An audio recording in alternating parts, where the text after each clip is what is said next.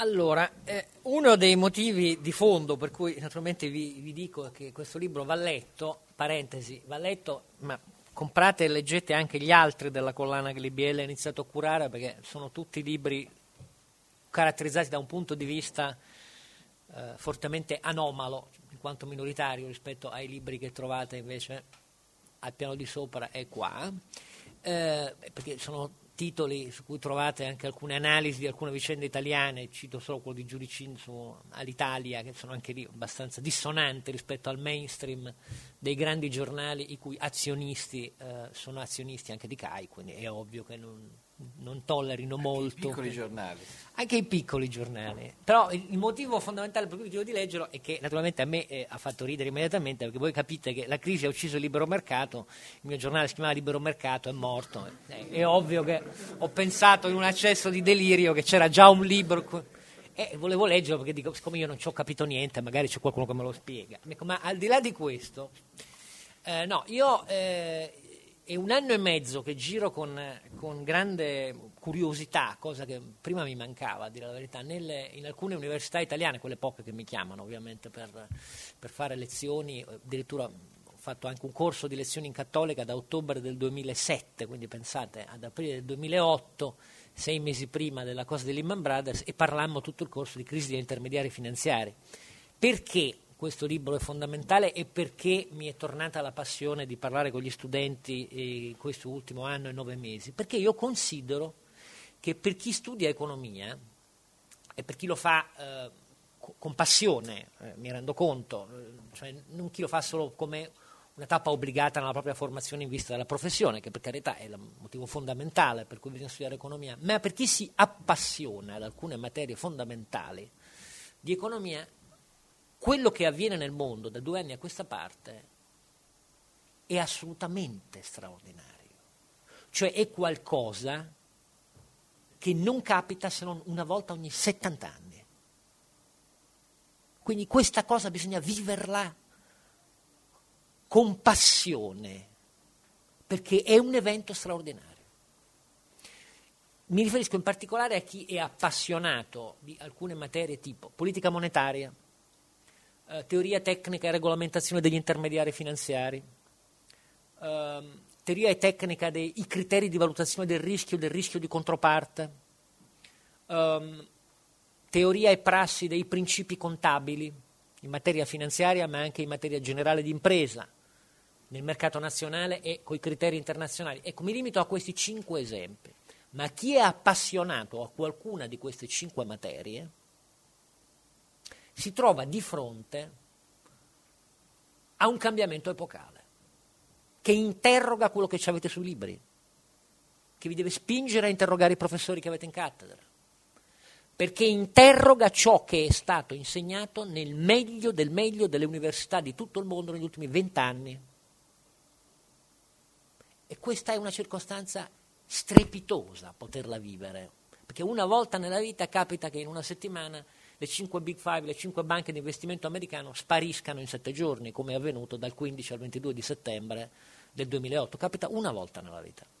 Qualcosa di vagamente paragonabile al fallimento di Lehman, al fatto che due delle altre quattro divengano banche commerciali per avere accesso al retail, cioè ai depositi, e le altre due vengono comprate da grandi banche commerciali eh, per sopravvivere, ma in realtà spariscano e spariscono cinque pilastri che facevano il 70, l'80% dell'intermediazione finanziaria mondiale a livello globale, con il loro modello, eh, con l'interpretazione dei loro attivi eh, e con il tipo di prodotti nuovi che avevano negli ultimi vent'anni precedenti costruito il mainstream del mercato finanziario, dell'intermediazione finanziaria a livello planetario. Allora, per questo dico che questo volume è molto interessante perché su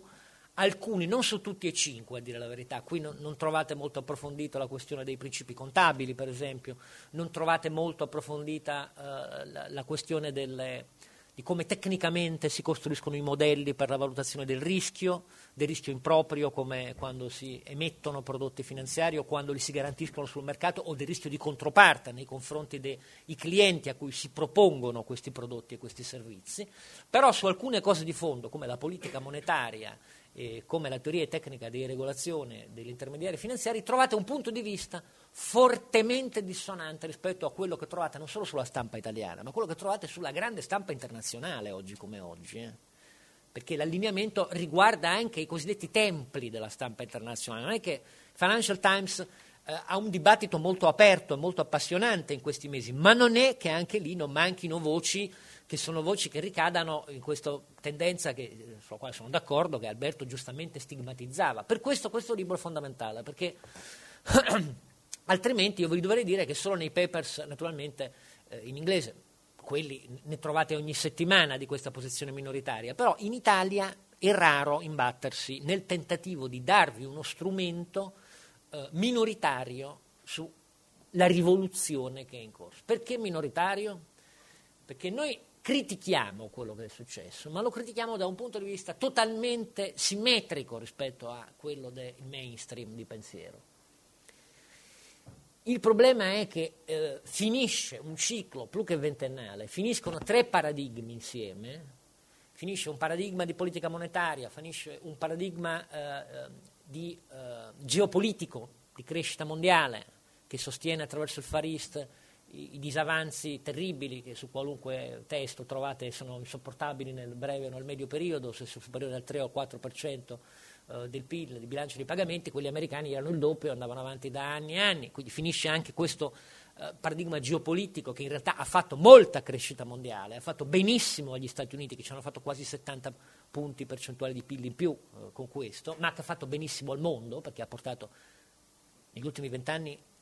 più abitanti del pianeta Terra fuori dal problema della mera sopravvivenza di quanto fosse capitato in tutti i secoli precedenti, non dimentichiamolo. Però quel paradigma lì è fortemente in discussione, come il paradigma della politica monetaria in discussione, e infine finisce un terzo paradigma da, da, da ridefinire, che è quello appunto di come si elaborano e come si attuano le teorie dello sconto del rischio, e questo è, una, è, l'aspetto forse più appassionante per me, a dirvi la verità, perché questo ha a che vedere con la definizione di nuovo, che è una definizione ritualmente rimessa in discussione a ogni cambio eh, epocale nelle transazioni finanziarie, di che cos'è la banca, che cosa significa fare banca, cosa deve fare il banchiere, cosa un azionista deve chiedere al manager bancario, cosa un cliente deve chiedere al banchiere e di sotto al bancario quando sei una piccola impresa e c'hai il bancario allo sportello che ti nega o ti consente invece l'accesso al credito. Ecco. Siccome queste cose, tutti e tre questi paradigmi sono fortemente in discussione, il nostro punto di vista è minoritario ma simmetrico perché dice che la fine, o comunque la crisi, non tanto la fine, ma la crisi di quei tre paradigmi è una crisi figlia non degli eccessi del mercato, ma è una crisi figlia di eh, eccessi, eh, errori, eh, sbagli, sostanzialmente della politica e del regolatore. Quindi non è il mercato in discussione, è in discussione eh, il modello che ha seguito il politico e il regolatore siccome io parlo molto poco qui, mi limito a dire che all'interno di chi la pensa come noi, e naturalmente sto parlando di economisti in cattedra negli Stati Uniti, cioè di gente che ha preso un premio Nobel e così via, mi limito a fare un esempio. Parliamo di politica monetaria, cui trovate approfondito quello che è la cosiddetta Greenspan put, che poi diventa la Bernanke put, che cos'è? È una concezione della politica monetaria, quella appunto che adesso addossa ad Alan Greenspan agli anni soprattutto 2002-2005, tassi di interesse negativi tenuti dalla Fed nel dopo 11 settembre eh, per fare crescere il, l'economia americana e uscire al più presto dal rallentamento, obiettivo tenere eh, il reddito nominale il più possibile col segno più sicuramente non col segno meno, eh, critica oggi prevalente quella di dire beh, politiche monetarie troppo lasche confermano quello che i padri della nostra scuola hanno sempre detto, che politiche monetarie lassiste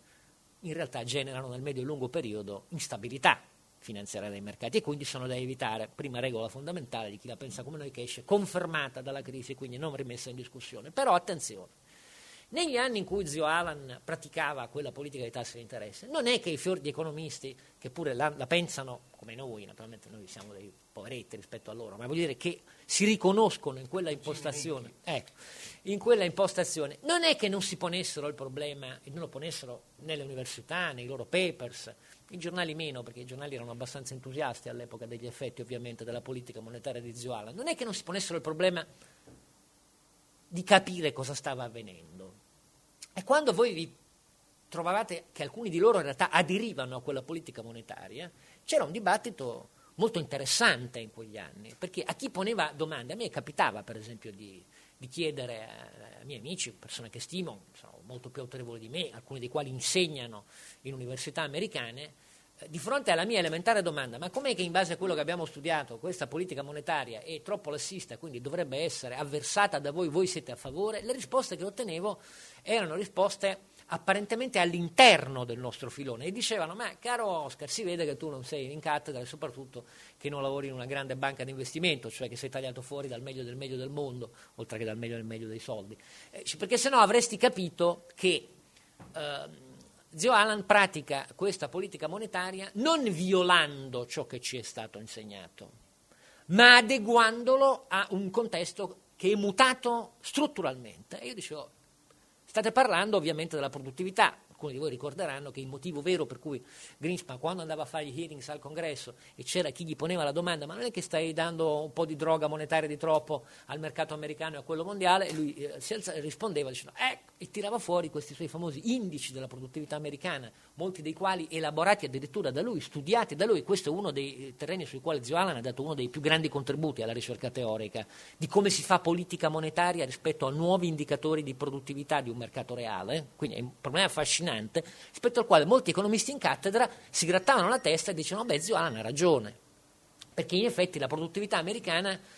eh, abbiamo assistito negli, negli indici ufficiali eh, americani di quegli anni a costanti revisioni al rialzo degli indici di produttività anche rispetto a quelli annunciati trimestre per trimestre che erano comunque di 2-3 punti superiori alla media dell'Unione Europea, lasciamo perdere a quelli italiani che poi erano col segno meno oramai. Che cosa voleva dire Ziolan? Ziolan diceva che quando c'è in un contesto di economia reale una produttività tanto più elevata rispetto alle medie a cui, storiche a cui siamo abituati, la politica monetaria può diventare molto più lassista perché il pericolo dell'inflazione, diciamo così, che mettiamo nel mercato con tutta questa massa monetaria a così basso costo, il pericolo appunto di cui noi siamo e restiamo convinti pensandola in questo modo, viene sventato dal fatto che la produttività è tanto così elevata da essere lei la miglior sorvegliante negli interessi del consumatore cliente finale del fatto che l'effetto sul prezzo non si crea. E c'era un altro dibattito, perché poi, ripeto, prima di capire, prima di arrendersi all'idea che quello che ti hanno insegnato sugli effetti delle politiche monetarie lassiste non vale più, c'è gente che ovviamente passa alcuni anni a combattere su questa, su questa trincea. Parlo di questo dibattito perché sono convinto che non ne avrete mai trovato traccia ecco, nel, nell'informazione e capisco perché è per addetti ai lavori, però c'era quel dibattito. Allora a quel punto uno andava a vedere, cercava di studiare disaggregando gli indici di produttività elaborati da Greenspan per giustificare la sua politica monetaria lassista. E si arrivava al punto perché come è ovvio la produttività tanto più elevata del mercato americano non era quella relativa alla componente del lavoro umano. Quella è più elevata perché c'è una più alta partecipazione comunque, al mercato del lavoro, che è comunque un obiettivo da perseguire. Però in termini di eh, unità eh, di lavoro eh, a parità di, di qualifica e eh, a parità di regime orario, la produttività italiana ed europea è più elevata ed era più elevata questo bisogna sempre ricordarsi. C'era, quello sì, una componente che riguardava la più elevata produttività dovuta agli investimenti ITC, che in America hanno, ovviamente, questo è vero, riguardato l'intera catena orizzontale e verticale dell'organizzazione d'impresa, le sue catene logistiche, la gestione dei magazzini, di qualunque cosa e quindi lì effettivamente c'era una produttività, c'è una produttività molto più elevata che nel contesto europeo, soprattutto italiano. Ma, ma, ma, a disaggregare i diversi fattori, faccio questo esempio perché è fondamentale per capire che la politica monetaria deve cambiare, come cambiava in quegli anni, deve cambiare anche oggi da questo punto di vista, cioè deve avere a che fare con una strumentazione tecnica eh, molto più affilata rispetto a quello a cui era abituata fino a due decenni fa e deve essere anche obiettivamente diversa rispetto a quella a cui l'ha abituata Greenspan, che è quella in cui è cresciuto l'attuale presidente della Fed Bernanke, perché in realtà questa era l'opinione di chi continuava e ha continuato a criticare, avendo ragione, come si è visto, Greenspan, la componente di produttività che più di tutte, più dell'ITC, contribuiva a tenere alta la produttività americana e quindi a giustificare dal punto di vista di Greenspan quelle politiche monetarie lassiste, era quella del rendimento del capitale finanziario. E qui andiamo al nocciolo della crisi. Perché negli ultimi vent'anni abbiamo assistito a un fenomeno che sì, quello è senza precedenti, perché gli asset immobiliari come di internet, cioè le bolle relative a prezzi eh, di asset sono la storia dei mercati, non c'è dubbio. Sono diverse di volta in volta, ma nelle serie storiche, per chi eh, si occupa di storia dell'economia comparata, sa che fanno parte dell'ABC del funzionamento di questa cosa imperfetta fatta da animali imperfetti che sono gli esseri umani. Niente di nuovo. Quello che invece, in una prospettiva di serie storiche, non aveva precedenti, era un periodo così significativamente lungo nel quale il rendimento del capitale finanziario tendeva ad assumere prima una doppia cifra annuale percentuale, poi a superare il 20%, poi a sfiorare, poi a superare il 30% annuo. Ecco, di questo in serie economiche così lunghe voi traccia non ne trovate. E questo fatto, questo fatto è un fatto sbagliato. Questa è l'espressione delle sbagliate politiche dei regolatori, tanto di politica monetaria quanto non aver consentito con le eh, aziende sponsorizzate dal governo eh, quella facilità nel contrarre i mutui e così via. Un rendimento del capitale finanziario che si eh, ipostatizza del 30% annuo come non generatore di instabilità è qualcosa che non appartiene a questo mondo, eppure quello è stato il drive intorno al quale ha iniziato a girare non solo una prassi, ma una tecnica e una teoria dell'intermediazione finanziaria, studiata, appresa, assorbita nel meglio del meglio delle scuole di corporate finance gestite e finanziate dai protagonisti di quel modello di intermediazione finanziaria. Quindi vedete, io sono uno che la pensa in quel modo, però non mi sfugge, tento di non farmi sfuggire ciò che nella realtà poi è avvenuto davvero. Perché nella realtà quel meccanismo ha generato non solo la crescita reale che prima ho ricordato e che non dimentico mai, ma ha generato il fatto che, per esempio, prima dell'esplosione della crisi, nel 2007, sul mercato americano il 47% del totale dei profitti di tutte le imprese era allocato in un segmento di attività che pesava sull'8% del valore aggiunto dell'intero mercato americano, cioè nel segmento finanziario. E anche questo non sono cose che possono durare nel medio periodo senza provocare esplosioni. Se uno va a vedere la serie storica del, dello, dell'indice di borsa americano su cui c'è la più lunga serie storica, cioè SP 500, eh, oltre 130 anni di serie storica, quindi insomma, ci si può sbizzarrire parecchio, eh, mi limito a fare due esempi che secondo me sono abbastanza interessanti per chi eh, deve mettere a fuoco quello che non ci deve preoccupare e quello che invece ci doveva preoccupare.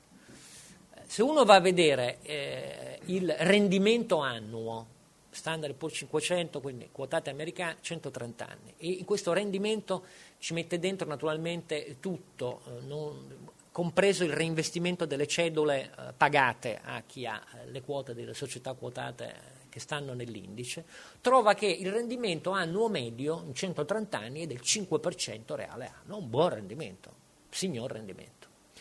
Poi se studia le serie storiche vede che l'oscillazione intorno a quel 5% medio è un'oscillazione con picchi alti e bassi molto forti nella, nell'ambito fino al più, più 15, più 20 o meno 15, meno 20 rispetto all'anno precedente, e concentrato in serie temporali anche molto ristrette, cioè da un anno all'altro ci possono essere eh, allontanamenti dalla media molto forti. Da questo punto di vista, quindi, quello che sta succedendo oggi non ci deve preoccupare. Oggi siamo naturalmente a un rendimento molto negativo, molto distante da quel 5%, ma quello è figlio di un mercato che cerca e ha la costante ricerca di prezzi, lo fa dovendo intermediare e disintermediare incentivi e disincentivi che dipendono molto da come cambiano le legislazioni fiscali, eccetera, eccetera, eccetera, eccetera, ma quello non ci deve preoccupare. Invece che cosa, a mio giudizio, ci doveva e ci deve ancora preoccupare? Se andiamo a vedere come quei, negli ultimi 130 anni, sempre SP500, varia eh, il rapporto prezzi utili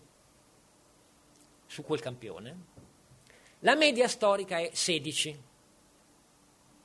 Troverete spesso sui manuali che un moltiplicatore accettabile di tempi ordinari e 20 e lo troverete corretto verso l'alto perché 20 anni fa avreste trovato invece che era 14-15. Come vedete anche i testi cambiano adeguandosi a 20 anni di mutazione del modello di intermediazione finanziaria. E comunque la media storica in 130 anni è 16 volte. I prezzi 16 volte gli utili attesi. Sapete che il rapporto prezzi-utili di mercato finanziario e mercato finanziario si calcola secondo criteri degli utili maturati e ristaccati o annunciati nell'anno successivo diverso, ma insomma adesso non facciamo questioni tecniche. Allora, in questo caso l'allontanamento dalla media è molto meno marcato rispetto all'indicatore eh, del rendimento annuale, molto meno marcato, tranne che negli ultimi vent'anni. Negli ultimi vent'anni, in coincidenza con quella politica monetaria, in coincidenza con quelle decisioni dei regolatori, in coincidenza con un 20 e poi 30% di rendimento annuo del capitale finanziario che diventa faro dell'industria dell'intermediazione finanziaria, il rapporto prezzi-utili passa, sto parlando dalla fine degli anni 80 fino al 2007, con una crescita sempre più verticale, prima a superare 20, poi a superare 25, poi a superare 28, 30, 32, 35, 38, 40. Nell'estate del 2007 eravamo a 45. Ecco, quella è un'altra espressione di un mondo che non può durare,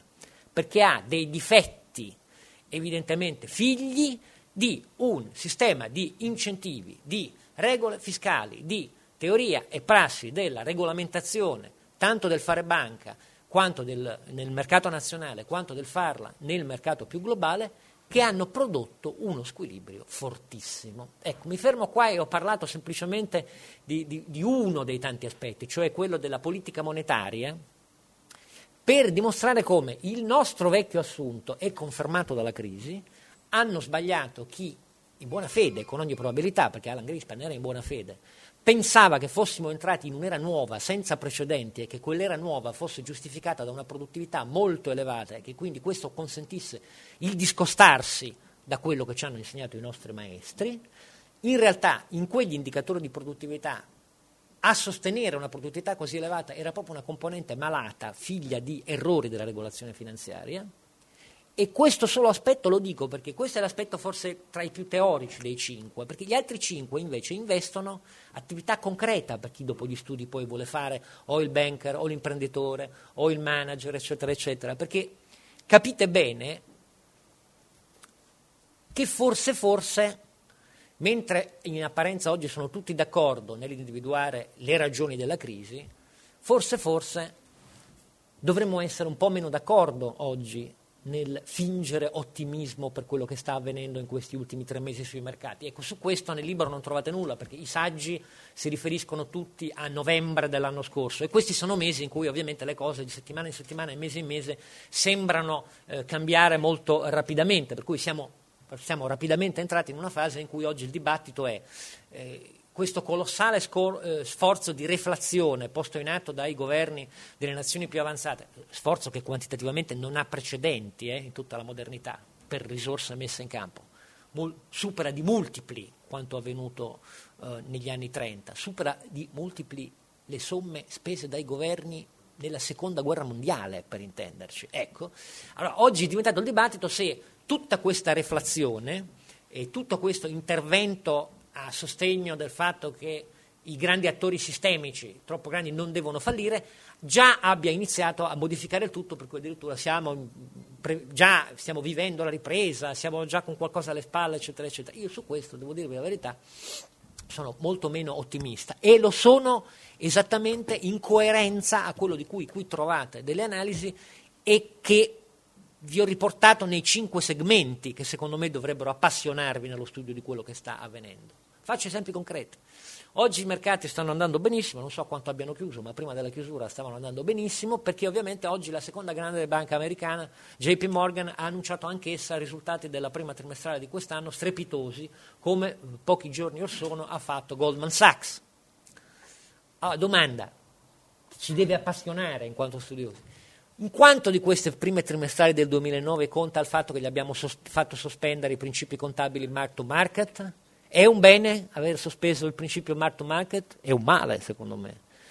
Noi stiamo consentendo alle maggiori banche americane sopravvissute di presentarci dei conti, vado un po' alle spicce, truccati, eh, per far ripartire un'intermediazione in cui la leva finanziaria, paradossalmente, quella deprecata, contestualmente oggi viene invocata a mani giunte per rendere cartolarizzabili gli asset tossici eh, delle banche a sostegno delle quali il contribuente sta mettendo garanzie per miliardi e miliardi di dollari. No? Perché come ha scritto Alan Blind eh, due giorni fa, eh, il problema non è solo quello di sostenere i consumi da parte dei governi, il problema non è solo quello di eh, impedire che le banche falliscono, il problema, anche se nessuno lo vuole ammettere dei governi, è quello di ridare fiato al mercato delle cartolarizzazioni e delle securitization, che a parole tutti indicano, perché senza di quello ovviamente tutti gli asset non riacquisteranno un prezzo. Allora però attenzione, in quello che sta avvenendo, quanto di ciò che ci sembra buono e che ridà naturalmente fiato ai mercati finanziari, eccetera, eccetera, quanto è figlio di nuovi errori fatti perché il più rapidamente possibile ci si metta alle spalle dietro errori pesanti di regolazione sui quali bisognerà intervenire. Io ho l'impressione, non poco, cari ragazzi, e questo mi preoccupa abbastanza. Uh, faccio anche esempi di banche italiane, perché è vero che viviamo in un mondo in cui il sistema bancario italiano non ha asset tossici e tutti qua siamo bravi a dire che viviamo nel mondo dei, nel migliore dei sistemi bancari possibili. Scusatemi la risata perché sono anni che eh, critico questo sistema di fare banca italiano e continuerò a pensare che il nostro non è affatto il migliore dei mondi possibili. Però eh, cinque settimane fa Unicredit cioè la grande banca internazionalizzata che ci ha fatto tremare per sei mesi, perché se crollava l'Est e crollava lei, anche l'Italia entrava in una prospettiva di quasi default nazionale e così via, invece smentisce le, i timori del mercato perché dà un signor risultato eh, trimestre, smentisce tutti, utili per eh, quasi 4 miliardi. Eh, ho capito, andate a vedere però quegli utili di 4, quasi 4 miliardi a propria volta quanto sono figli della sospensione dei criteri contabili, che nel nostro caso abbiamo fatto solo per le banche ovviamente, eh? nel mercato americano lo fanno per tutti, attenzione, non vedo perché noi la facciamo solo per le banche, anche su questi giornali però non danno molto spazio, poi troverete che di quei 4 miliardi di utili, più di un miliardo di utile è figlio di una cosa che gli, fa, che gli ha regalato Tremonti, cioè Tremonti ha consentito uh, incentivi fiscali per fare la svalutazione degli avviamenti patrimoniali, ovviamente grandi banche, figli di grandi consolidamenti a valori patrimoniali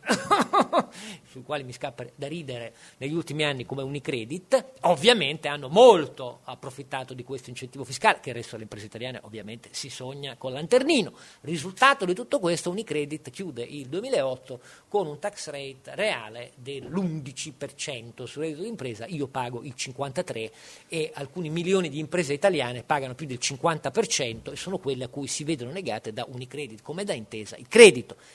Mi fa piacere che Unicredit abbia con questi risultati e riavvii ehm, tutto il sistema la fiducia degli investitori in borsa verso il sistema bancario italiano. Ho l'impressione però che dovremmo occuparci di come questi bilanci sono fatti e dovremmo occuparci di come poi tutto questo ricade sull'economia reale. Vedete, io non sono affatto convinto che il problema della finanza è quello di tornare, eh, come si legge sui giornali, dimentichiamoci la finanza, torniamo al mattone, alle cose che si toccano, eccetera, eccetera. Queste sono sciocchezze per chiunque studi economia, come è evidente. Ma è vero però, è vero però, che un altro argomento per cui non trovate toccato, perché agli americani sembra abbastanza naturale, cioè... Um, eh, loro danno per scontate le critiche oramai all'abolizione del Glass-Steagall Act. e le danno per scontata perché infatti le cinque banche di investimento sono in realtà sparite e sono state obbligate a tornare a diventare banche commerciali. No? Però attenzione, questo nel modello di intermediazione finanziaria che c'è nel nostro paese in Europa, eh, noi che pure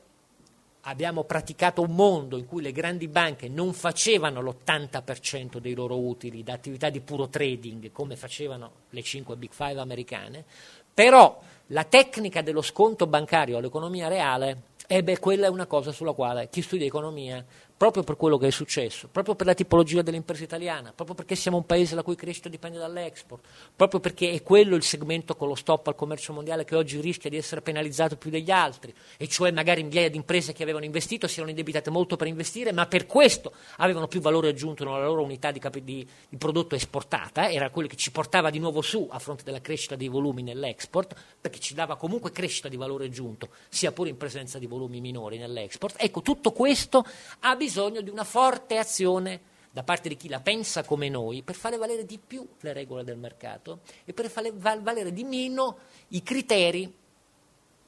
che sono quelli praticati dalle banche italiane nei confronti della piccola impresa italiana. A me capita di fare moltissime assemblee con piccole imprese, artigiani, commercianti, eccetera, eccetera, eh, con l'API, nell'Unione di, di, di, Confindustria, soprattutto laddove la maggioranza degli iscritti sono piccole imprese. E mi capita di toccare con mano che più della metà dei loro iscritti ignora qual è il criterio attraverso il quale la banca, anzi le banche, perché viviamo in un paese pluriaffidatario, eh, gli dà o gli nega il credito. Sapete che ogni impresa, non, certo non solo quelle quotate, ogni impresa ha un rating che la banca ha elaborato ed è quello in base al quale dice sì o dice no oggi. Oggi siamo in una fase in cui le banche giustamente tutti chiedono di essere più prudenti perché le sofferenze di incagli si innalzano e così via. In base a quel rating la banca ti dice sì o ti dice no. E quello invece lo trovate sui giornali, tanti piccoli che protestano, perché anche i dati di Banca Italia e persino dell'ABI hanno iniziato negli ultimi due mesi a testimoniare come la restrizione di credito sulla piccola impresa, cioè sul 95% dell'impresa italiana, stringe il cappio intorno al collo. Ecco, allora il problema è che se voi ponete la questione, mi fai vedere come sono elaborati i rating finanziari delle piccole imprese, trovate qualcosa che non risponde a criteri prudenziali. Quelli in base ai quali, per esempio, Basilea 2, allora tutta la piccola impresa dice sospendiamo Basilea 2, i banchieri dicono ma come? Eh, perché dobbiamo sospenderla visto che andiamo in un mondo in cui... No, no il problema non è figlio di Basilea 2, è figlio del fatto che il banchiere, quanto maggiore è il gruppo nazionale, non è più un banchiere di prossimità e quindi usa unicamente quattro, non più di quattro, non più di quattro criteri finanziari per farti il rating, quattro fondamentalmente, che sono totalmente ignari di alcune cose che per giudicare finanziariamente la solvibilità delle piccole imprese italiane sono invece altrettanto, se non più importanti, tipo, per esempio, la qualità del capitale umano e il suo innalzamento negli anni più recenti, tipo, per esempio, la regolarità dei pagamenti dati ai propri fornitori e ottenuti dai propri creditori da quella stessa impresa nel tempo. Questo è un indicatore fortissimo di solvibilità, perché magari eh, a fronte di criteri finanziari su come ti hanno fatto il bilancio del tuo attivo patrimoniale apparentemente più forti, c'è gente che in realtà paga eh, a due anni e si fa pagare a due anni e, e lì eh, se io faccio il banchiere devo saperlo, capirlo ed evitare di darglielo il credito a parità di forza finanziaria. Ecco, per dirvi che negli altri quattro settori, al di là della politica monetaria, che è quello su cui mi sono soffermato di più, c'è moltissimo da fare per chi, pensandola come noi, cioè dando la colpa ai politici e ai regolatori, e sapendo di vivere in un contesto in cui siamo fortemente minoritari, come quello dell'environment politico, amministrativo, mediatico del nostro paese, siamo fortemente minoritari, però c'è moltissimo da fare perché chi vada in cattedra nei prossimi anni, e chi andrà nell'impresa nei prossimi anni, soprattutto chi andrà nelle banche nei prossimi anni, capisca che da questa rivoluzione è rafforzato il nostro principio, ma semplicemente c'è la sfida a scoprire nuove teorie. Non sono teorie econometriche scientifiche, perché noi non crediamo a questo, ma sono delle regolarità da tentare attraverso incentivi e disincentivi il più possibile leggeri alla scelta degli operatori, delle nuove regolarità da tentare di dare che consentiranno un domani di fare misurare i nostri nuovi errori. Ma una cosa è sicura, passare dalla demonizzazione del presunto mercato al fatto che in pochi mesi, adesso, siccome le banche gli diamo di biacca sui loro attivi patrimoniali e sui loro conti economici. Adesso improvvisamente tutto finisce perché è grazie alla riflazione dei governi. Chiunque di voi abbia studiato economia sa che il meccanismo temporale attraverso cui la riflazione di manovre pubbliche eh, nel mercato ha tempi di trasmissione così lunghi che di sicuro oggi non sono in atto in nessuno dei mercati tranne quello dell'automobile da marzo, tranne quello dell'automobile da marzo, ma per il resto, per il resto non è figlio di quella roba là. Oggi la ripresa di fiducia viene dal settore che l'ha generata, cioè l'intermediazione finanziaria, ma se dovesse venire solo dalla sospensione eh, eccezionale, che diventerà permanente, vedrete, di criteri più trasparenti nella loro parte patrimoniale, nel loro conto economico, allora stiamo facendo un altro errore. E noi che nel mercato ci crediamo non dobbiamo avere paura di passare per fomentatori di instabilità finanziaria nel dirlo certo ad averci i giornali per farlo. Grazie.